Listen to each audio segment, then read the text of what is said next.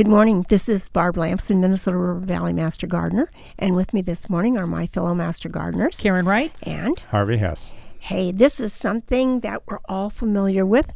We could say there are good bugs, lots of them, and there are bad bugs. As a matter of fact, only 1% of our bugs, our insects, are those that cause all the damage. So, Harvey, let's start with you. How about in the country? Have you had a lot of bugs that were infesting things this year? Well, yeah, I'm- I'm always on my roses and my dahlias. I'm always fighting those uh, when they farmers spray for their soybean fields. Mm-hmm. Then I get more bugs Because there. they leave the field and come to your house, yeah, right? they do, Yeah. and, and so uh, that uh, that's always bad because they'll they'll get inside the bud before it even opens on the dahlias, and when it opens, it's already spoiled. So You know, My hibiscus too. Same thing. I, I was so surprised that they did that. As a matter of fact, on my rose bushes, they actually just drill right in there. Mm-hmm. yeah, Yeah. they eat it from the inside, and then when it opens up, then it's all destroyed already. Have you found anything to control that type of a bug that will do that? And this is probably the Japanese beetle. Well, the only thing that I've found really is to spray them. People don't like to spray, but because then you kill the good bugs too. But I try and be careful that when I spray them, I like to uh, spray like the dahlias. I'll spray the buds before they open, so that when they are open, the bees get into them and stuff. Then it, they should be okay. But, Okay.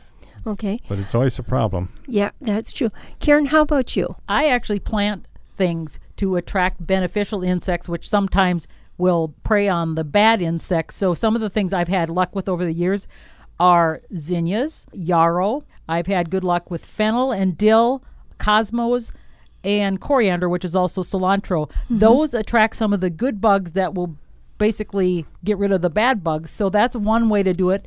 And if you see the bug and you don't know if it's good or bad, you might want to find out before you decide to spray it or something. Because you say like, "Oh, look at all these bugs." Well, that might be a good bug. Things like the ladybug are a really a good bug. Dragonflies are good. Lightning bugs are even good. I think I heard for slugs. Sure. You know, one of the things that you need to do if you want to attract good bugs is you want to have the water there for them. Yes. It's important to have the different flowers that they prefer, but it's important also to have these Uh, flowers that bloom at different times of the year.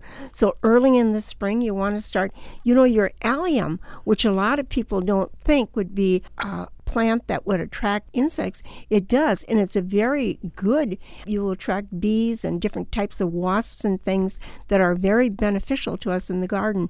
So having plants that different times of the years will attract different uh, insects, beneficial insects, is really good. And they should also have different colored flowers as well as different heights. You can have some things that are higher and some things that are shorter. So look for that as well. And Right now, there's so much information available online, also through your extension service. It will give you lists of those plants that are beneficial, you know, like bachelor buttons. I think that's one of the first annuals that I ever grew.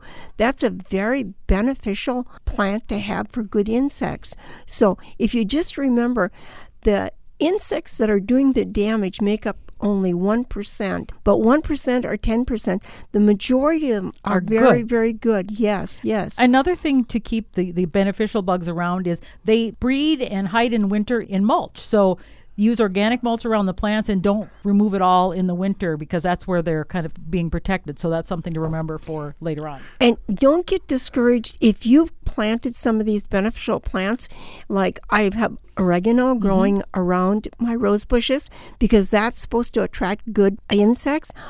I still have insects and I have the Japanese beetle that's been consuming that plant.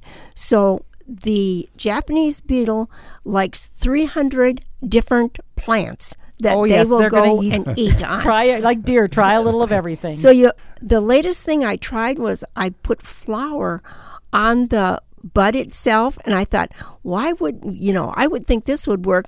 I can tell you after a week, it didn't make any difference at all. so, but keep trying. There might be something out there that's safe that we could use. Well, I use the big nets over top to try and keep some of the, the bugs out. And I've noticed a lot of the beneficial bugs actually, like the, the wasp and the bees and things, will go under that, but the keeps things like the Japanese Sure. beetles off. Harvey, any last thing you'd like to uh, add to that? When I see a white moth flying around there, I look for the cabbage. Yep, that's Worms, right. yeah. That will become that green worm on them. That's right. Well, if you'd like more information about insects, why not contact your extension service? Until next time, this is Barb Lamson along with Karen Wright? and Harvey Hesse. wishing you happy gardening.